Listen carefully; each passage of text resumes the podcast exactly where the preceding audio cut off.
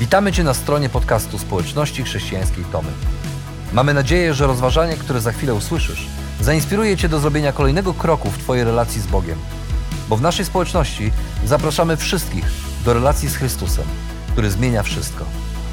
Dziękujemy za Twoje zainteresowanie i zapraszamy Cię do polubienia naszego profilu na Facebooku, Instagramie i YouTubie oraz ściągnięcia darmowej aplikacji na smartfona.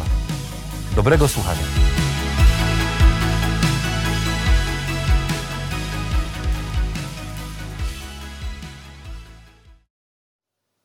Po raz pierwszy wielu z nas doświadczyła go, kiedy byliśmy jeszcze bardzo mali.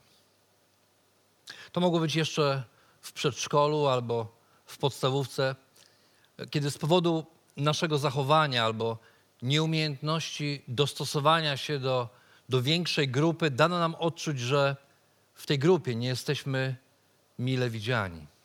Może nie dostaliśmy zaproszenia na przyjęcie urodzinowego najbardziej popularnego dziecka w klasie.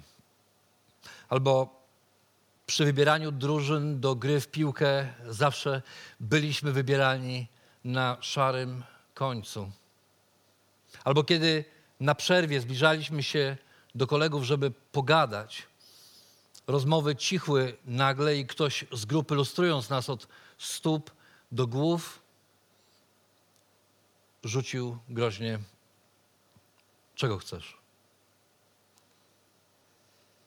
A może to było trochę później, kiedy e, już będąc na studiach, e, tak się jakoś złożyło, że nie imprezowaliśmy tak często jak inni. Brakowało nam wspólnych tematów do rozmów pomiędzy kolejnymi zajęciami.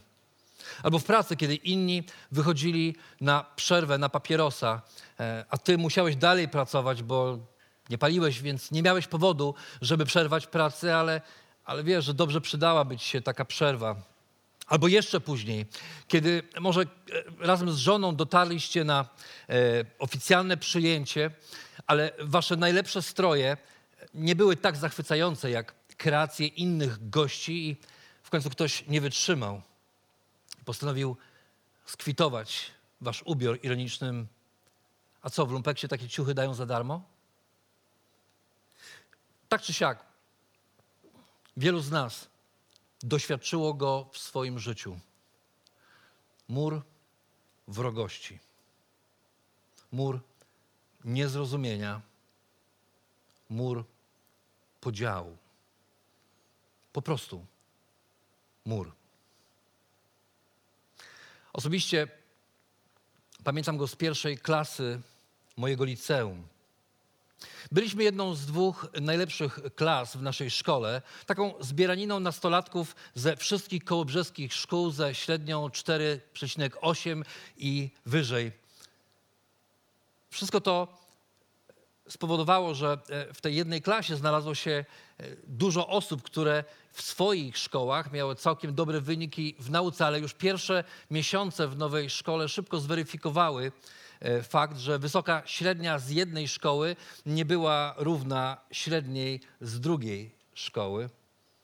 A to wszystko spowodowało, że niektórzy z nas wciąż mieli dobre stopnie, tak jak kiedyś, a inni jechali na trójkach, czasem na czwórkach. I tak się złożyło, że akurat w moim przypadku nauka zawsze przychodziła mi z łatwością, więc od początku liceum byłem w takiej wąskiej grupie osób z dobrymi ocenami. Któregoś dnia przyszedłem do szkoły i w powietrzu dało, dało się wyczuć takie dziwne napięcie. Część osób nagle przestała się do nas odzywać. Część e, coś dziwnie komentowała pod nosem, kiedy nauczyciel wywoływał nas do odpowiedzi. Na przerwach nikt do nas nie podchodził. Było nas takich pięć, sześć osób, trzymaliśmy się e, razem, ale byliśmy, cały czas mieliśmy dobre relacje, tak mi się wydawało, mieliśmy dobre relacje z innymi ludźmi. E, I nawet nie wiem kiedy, nie pamiętam dokładnie w jakich okolicznościach, ale któregoś dnia to było gdzieś na przerwie, ktoś patrząc na nas rzucił w naszą stronę słowo elita. To było bardzo dziwne, bo nikt z nas naprawdę nie dystansował się od osób gorzej uczących się więcej. Często e, pomagaliśmy, czy to w pracach domowych, czy to dawaliśmy swoje notatki do spisania tym, którzy nie zdążyli na, e, na lekcji, ale komuś nagle zaczęło to przeszkadzać, że, że nauczyciele nas lubią, że to z nami omawiają kolejne wydarzenia klasowe, że to z naszego grona wybierani są kolejni przewodniczący klasy czy organizatorzy życia klasowego. Nazwano nas elitą i zbudowano mur podziału. Mur wrogości, mur niezrozumienia, mur podziału, po prostu mur. A tę sztukę budowania murów i dzielenia społeczeństwa na lepszych i gorszych do perfekcji w naszych czasach opanowali politycy. I nie tylko w naszym kraju. Głębokie podziały społeczne są dzisiaj aktualne w większości społeczeństw. Bogaci i biedni, patrioci i zdrajcy, konserwatyści i liberałowie, szczepionkowcy i antyszczepionkowcy. Mury wrogości, niezrozumienia i podziału są dzisiaj bardziej widoczne niż kiedykolwiek wcześniej. I to, co najgorsze, to to, że one biegną w poprzek naszych rodzin, że dzielą nas nie tylko jako rodzina, może przeciwko rodzinie, co, co samo w sobie już nie jest dobre, ale, ale to już nawet nie chodzi o to, że jedna rodzina staje przeciwko drugiej rodzinie, ale wewnątrz naszych rodzin tworzą się te podziały. Wewnątrz kręgów przyjaciół, czy, czy w grupach społecznych. I każdy z nas, na przykład ja mam takie wrażenie, że często jestem zmuszany do tego, aby koniecznie opowiedzieć się po jakiejś stronie. Cierpią na tym rodziny, cierpią na tym przyjaźnie, cierpią całe społeczeństwa. Cierpią również kościoły, które będąc odbiciem społeczeństwa doświadczają podziałów nie tylko teologicznych, które, które byłyby zrozumiałe, byłyby jeszcze zrozumiałe w kontekście Kościoła, ale cierpią z powodu podziałów przynoszonych z zewnętrznego świata do społeczności. Przestajemy ze sobą rozmawiać. Usuwamy się z grona znajomych na Facebooku tylko dlatego, że ktoś ma inne zdanie na jakiś temat.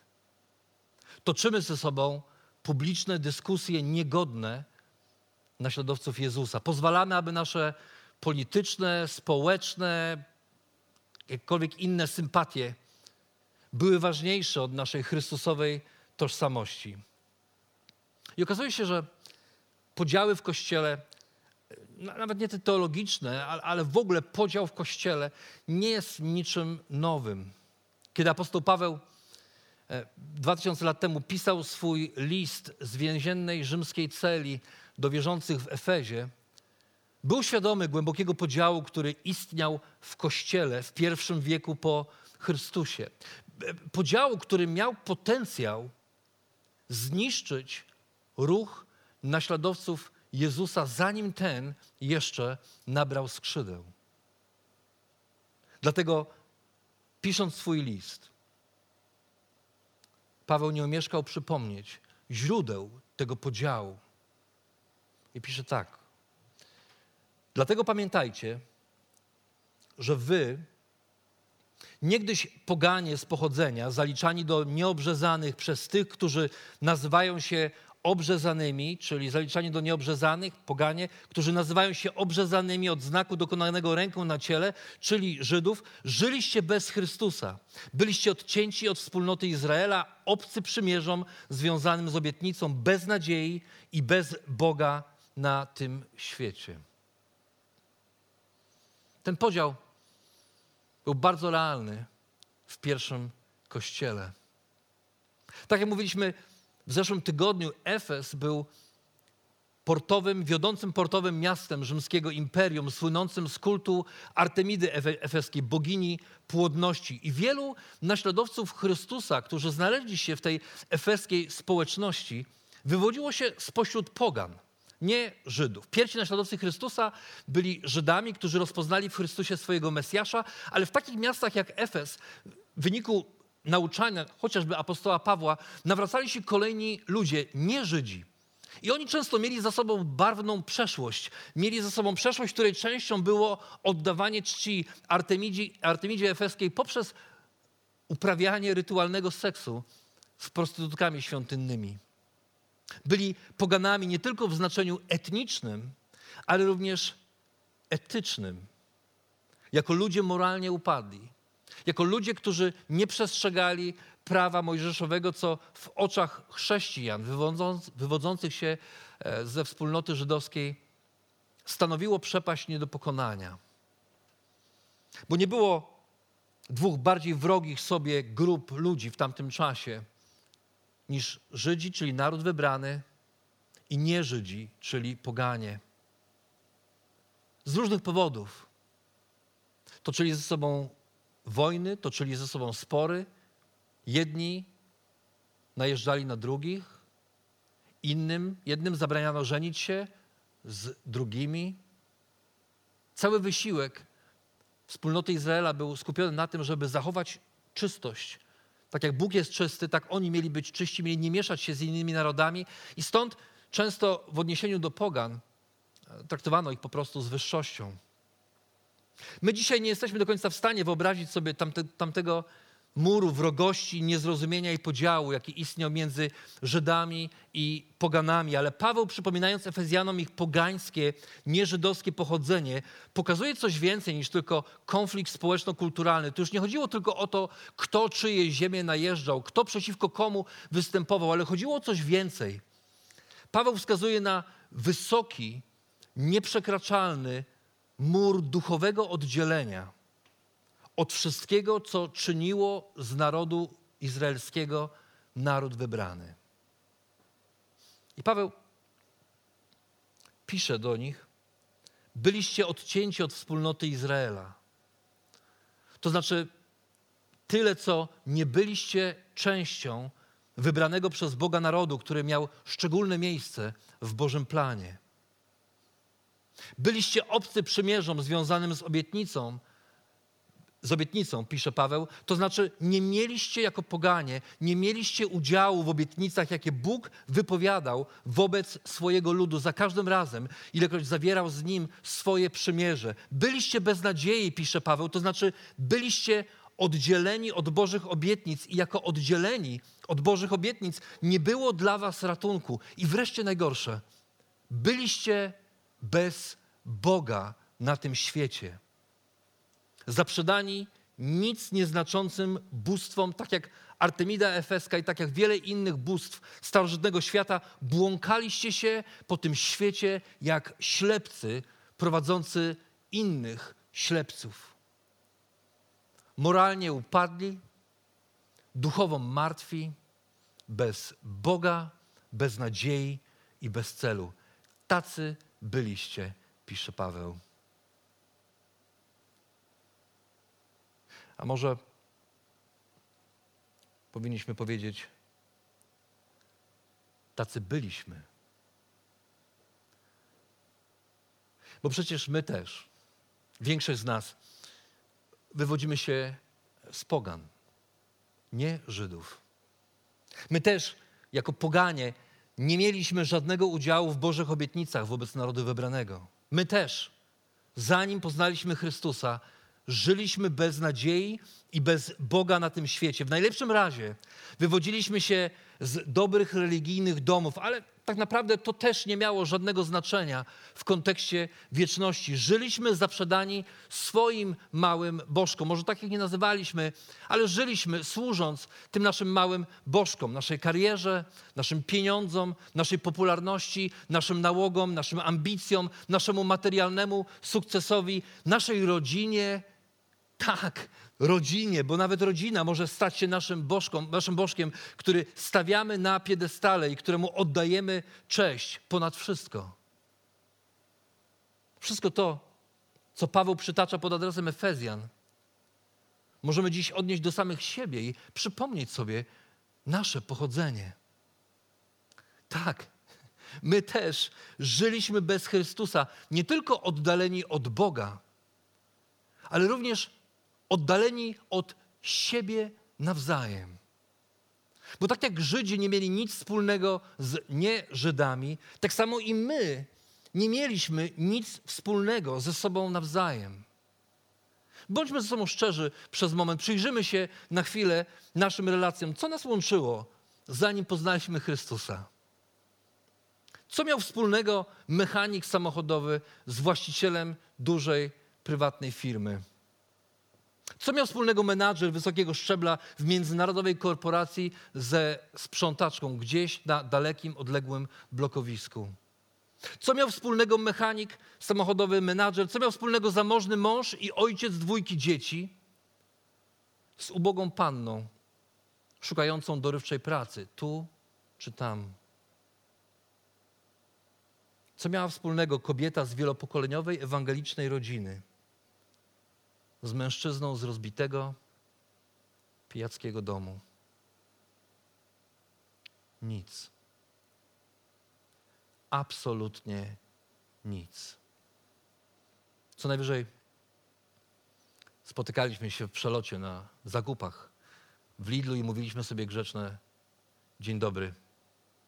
Albo odbieraliśmy dzieci z przedszkola i z uśmiechem kiwaliśmy do siebie głowami, a potem każdy z nas szedł w swoją stronę. Nic nas nie łączyło, żyliśmy w osobnych światach, nie mieliśmy ze sobą nic wspólnego. Jako poganie bez Chrystusa żyliśmy bez relacji z Bogiem i bez jakiejkolwiek relacji ze sobą nawzajem. I co więcej, żyjąc w swoich bańkach, zbudowaliśmy swoje mury niezrozumienia, wrogości i podziału, nawet o tym nie wiedząc. Tacy byliśmy. I to również nam dzisiaj, dwa tysiące lat później, apostoł Paweł przypomina, zanim poznaliśmy Chrystusa, żyliśmy z dala od Boga i siebie nawzajem. Na szczęście Bóg nie pozostawił nas samym sobie. I apostoł Paweł pisze dalej, jednak teraz. Za każdym razem, kiedy, kiedy Paweł używa zwrotu jednak teraz, ale Bóg, wiemy, że nadchodzi zwrot akcji, dramatyczny zwrot wydarzeń. I Paweł pisze, jednak teraz w Chrystusie Jezusie, wy, którzy niegdyś byliście daleko, staliście się bliscy dzięki krwi Chrystusa.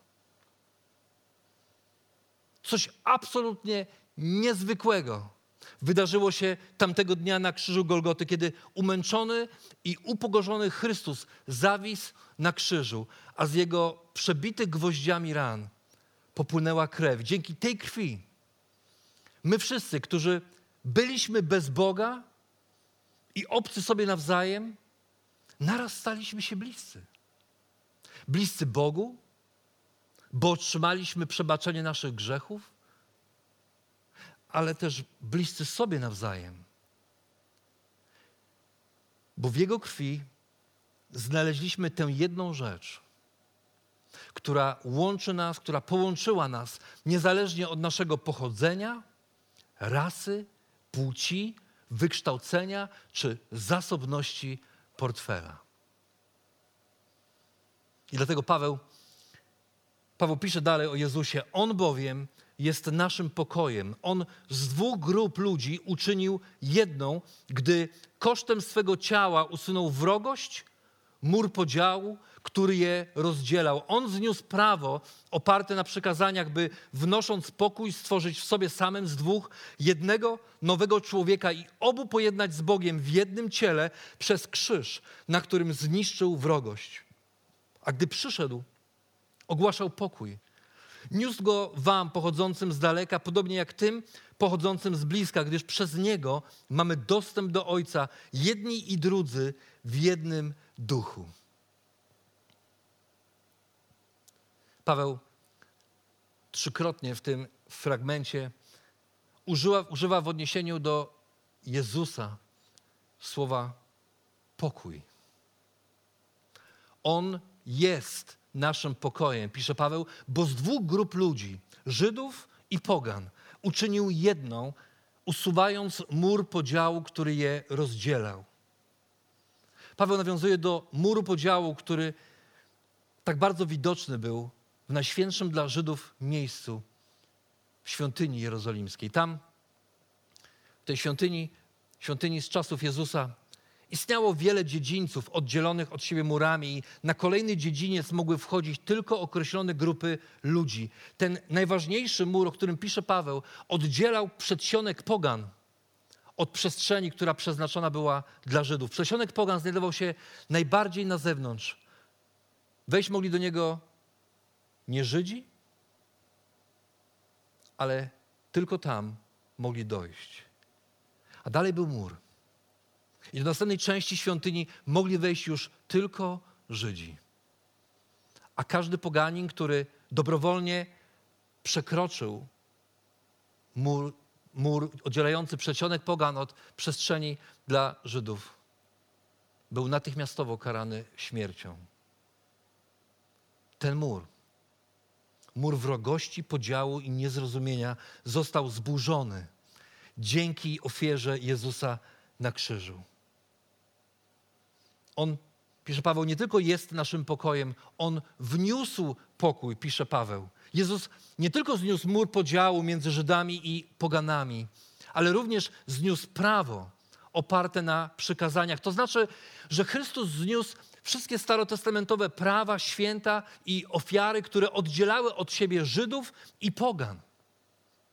I poprzez swoją śmierć na krzyżu pojednał z Bogiem jednych i drugich, bo jedni i drudzy potrzebowali tego pojednania. Chrystus sam w sobie uosobił dziesięć przykazań, ten dekalog, to, to sedno Bożych przykazań i On przyszedł po to, aby je wypełnić, przyszedł wypełnić całe prawo, a w Nim wszystkie te dziesięć przykazań, można powiedzieć, w Nim znalazło się, znalazło uosobienie, ale wszystkie inne prawa, święta, zwyczaje, rytuały zostały zniesione. I w ten sposób Bóg pojednał jednych i drugich, bo jedni i drudzy, Żydzi i nie-Żydzi, potrzebowali tego pojednania. Wreszcie Paweł pisze, on nie tylko jest pokojem, nie tylko wniósł pokój, ale on też ogłaszał pokój. Ogłaszał pokój tak, jak ogłasza się dobrą nowinę. To słowo w Nowym Testamencie jest najczęściej używane, kiedy, kiedy czytamy o tym, że ktoś coś ogłaszał. Najczęściej używane jest w kontekście ogłaszania dobrej nowiny. I Jezus ogłosił pokój zarówno Żydom, jak i nie Żydom. W miejsce wrogości przyniósł pokój i pojednanie z Bogiem i ze sobą nawzajem. Także teraz w Chrystusie nie ma już Żydów i nieżydów, nie ma już pogan i niepogan. Wszyscy, bez względu na pochodzenie, możemy doświadczyć Boga i doświadczyć Go w absolutnie niezwykły sposób. I Paweł celowo używa tutaj takiego zwrotu, który pokazuje pełnię trójjedynego Boga, że my w Chrystusie możemy doświadczyć trójjedynego Boga przez Chrystusa. Mamy dostęp do Ojca w jednym duchu, pisze Paweł.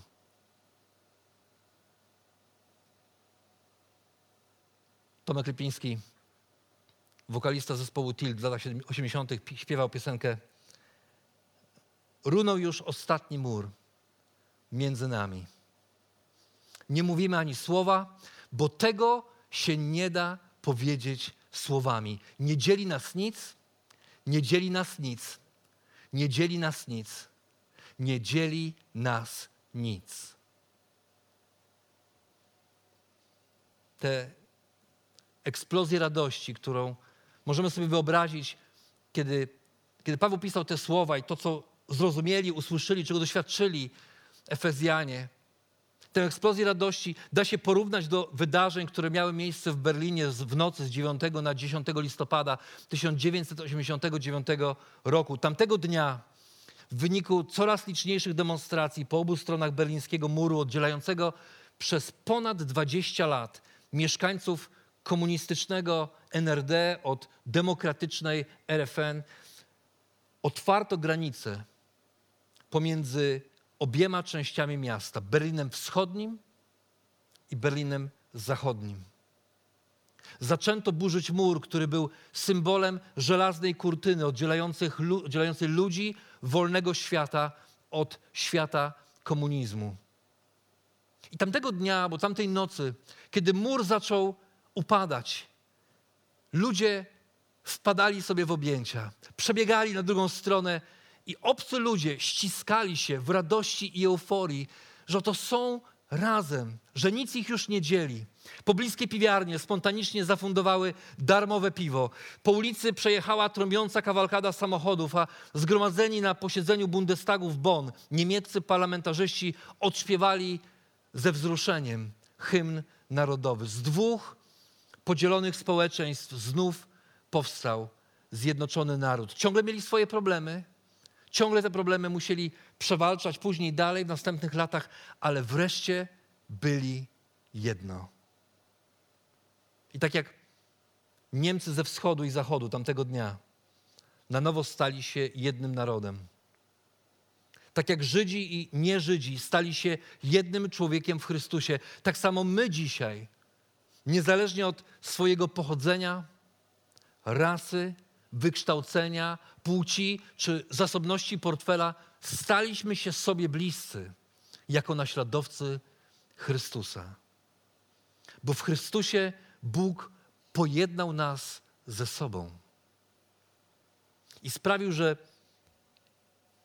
kiedyś dalecy staliśmy się sobie bliscy. Ale co ta bliskość oznacza? Co to dla nas znaczy? Co z niej wynika dla nas? Paweł pisze dalej: Tak więc nie jesteście już obcymi, przybyszami, lecz współobywatelami świętych i domownikami Boga. Stoicie na fundamencie apostołów i proroków, jego kamieniem węgielnym jest Chrystus Jezus, w nim cała budowla jako spójna całość rośnie na święty przybytek w Panu. W nim również wy wspólnie się budujecie na mieszkanie Boga w duchu. Paweł pisze, że jako odkupieni przez Chrystusa grzesznicy nie jesteśmy już więcej obcymi, ale współobywatelami świętych. Obywatelami Bożego Królestwa, w którym nikt nie jest obcy, w którym nikt nie ma podrzędnej roli. Ale nie tylko to. Jako odkupieni przez Chrystusa grzesznicy nie jesteśmy już więcej przybyszami, ale domownikami Boga. Nie jesteśmy ludźmi, którzy pukają i proszą o to, żeby mogli wejść, ale jesteśmy domownikami Boga, jednakowo kochani przez naszego miłosiernego Boga Ojca. I teraz, jako obywatele Bożego Królestwa z jednej strony i członkowie Bożej rodziny z drugiej strony, mamy znowu jedno wspólne zadanie. Mamy razem budować nową wspólnotę którą Paweł przyrównuje do budowli wznoszonej na fundamencie nauczania apostołów i proroków, czyli Słowa Bożego Starego i Nowego Testamentu, a której kamieniem węgielnym, czyli tym kamieniem, od którego wyznacza się fundamenty, kamieniem, które, które, który definiuje kształt budowli, kamieniem, którego składa się, zakopuje się w ziemi jako pierwszy, jest sam Jezus Chrystus. Ale ta budowla, ta chrześcijańska wspólnota nie jest celem samym w sobie. My nie mamy po prostu dobrze się ze sobą czuć, my nie mamy po prostu fajnie spędzać ze sobą czasu. Ale jako naśladowcy Chrystusa budujemy tę wspólnotę razem, aby stać się obrazem tego, co Pismo Święte, co Paweł nazywa świętym przybytkiem, znowu nawiązując do rzeczywistości Starego Testamentu, czyli miejsca przebywania Bożej obecności. Tak jak w czasie wędrówki Izraelitów po pustyni, Bóg przebywał w namiocie zgromadzenia. Był wszędzie, bo Bóg jest wszechobecny, ale w sposób szczególny zaznaczał swoją obecność pośród swojego ludu poprzez to, że przebywał w namiocie zgromadzenia. Tak jak później w czasach świątyni Bóg był wszędzie, ale w sposób szczególny zaznaczał swoją obecność w miejscu najświętszym, do którego tylko raz do roku mógł wejść arcykapłan. Tak samo dziś, dzięki Duchowi, Duchowi Świętemu, Bóg mieszka w każdym z nas i objawia swoją obecność w świecie właśnie poprzez Kościół. Poprzez Ciebie i mnie, ale nie w pojedynkę, poprzez Ciebie i mnie razem we wspólnocie, którą razem tworzymy. I dlatego wyzwaniem każdego naśladowcy Chrystusa jest życie we wspólnocie. Ono nie jest łatwe, ale jest częścią naszego wyzwania jako tych, którzy idą za Jezusem i którzy chcą go naśladować każdego dnia. To wyzwanie oznacza, że nie tylko budujemy wspólnotę, ale budujemy ją też w szczególny sposób. Budujemy ją na przekór podziałom tego świata, które oddzielają ludzi od siebie, po to, żeby ten świat mógł wreszcie poznać, czym jest prawdziwa jedność. Tylko Kościół może to zrobić, tylko wspólnota wierzących ludzi może tego, tego, tego dokonać. Tylko we wspólnocie ci, którzy kiedyś byli dalecy od siebie, mogą stać się sobie bliscy i mogą wyrazić tę bliskość poprzez jedność między sobą, pomimo różnic, pomimo tego, co nas dzieli. Żołnierze Sił Specjalnych Marynarki Wojennej Stanów Zjednoczonych, tzw. Tak Navy SEALs, to prawdopodobnie najbardziej elitarne oddziały na świecie. Jednego z takich żołnierzy zapytano kiedyś, kto jest w stanie przejść przez wyczerpujący proces rekrutacji. Odpowiedział: Nie potrafię powiedzieć, kto dostaje się do tych elitarnych jednostek, ale mogę powiedzieć, kto się nie dostaje. Ci wytatuowani faceci z mięśniami jak kulturyści, oni się nie dostają. Ci liderzy, którzy lubią delegować odpowiedzialności i nic nie robią sami, oni się nie dostają. Gwiazdy sportowe, które nigdy nie doświadczyły głębokiego sprawdzianu ich osobowości, oni też się nie dostają.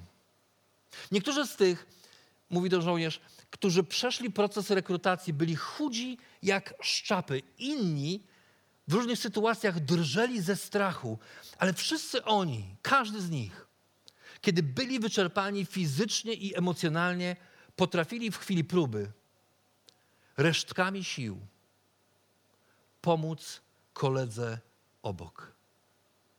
Oni zostawali Navy SEALs.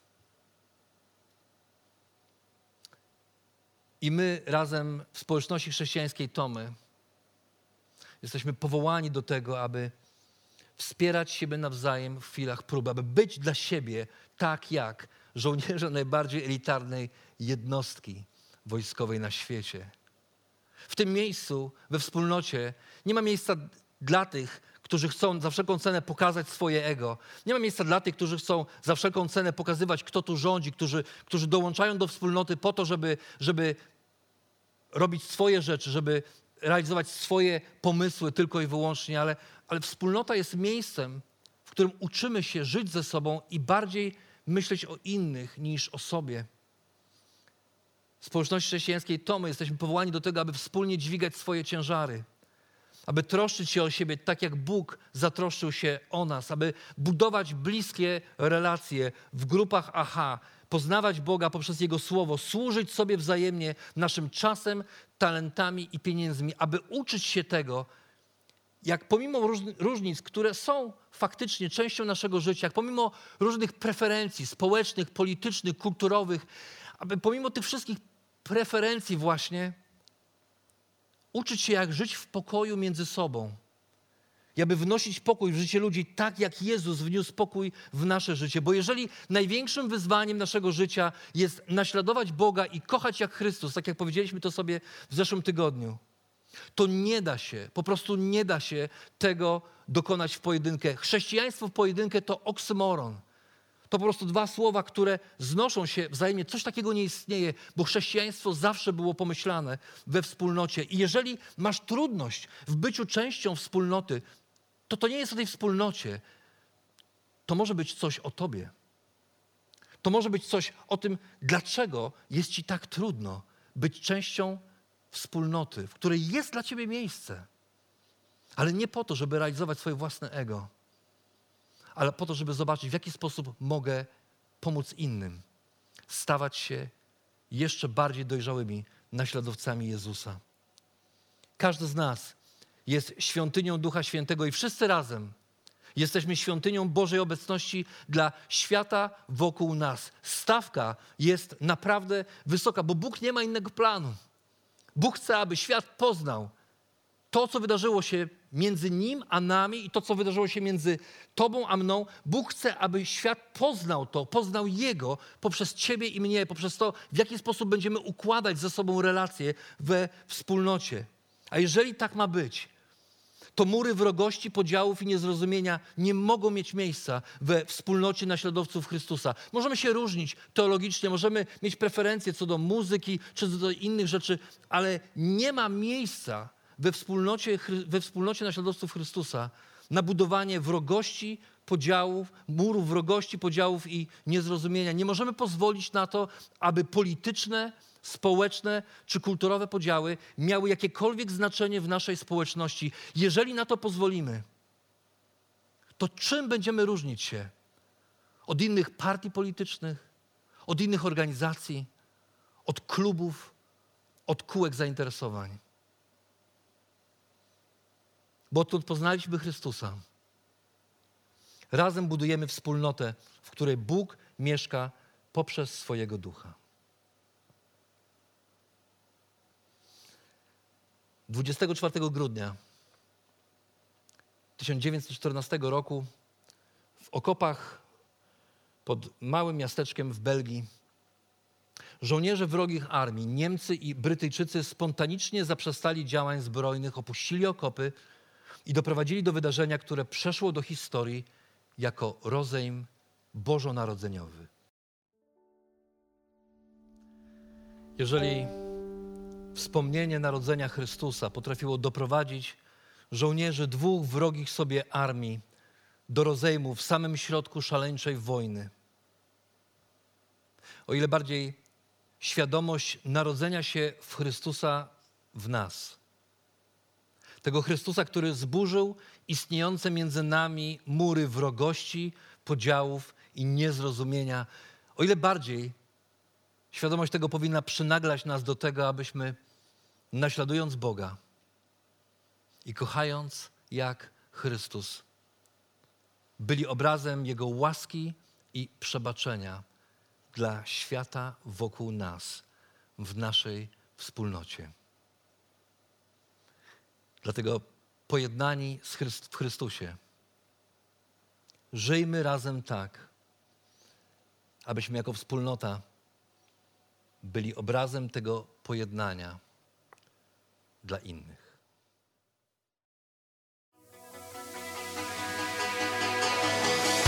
Jeszcze raz dziękujemy za wysłuchanie naszego rozważania. Jeżeli mieszkasz w okolicach Tomaszowa Mazowieckiego lub Łodzi, zapraszamy Cię do odwiedzenia nas na niedzielnym nabożeństwie. Więcej informacji znajdziesz na stronie schatomy.pl.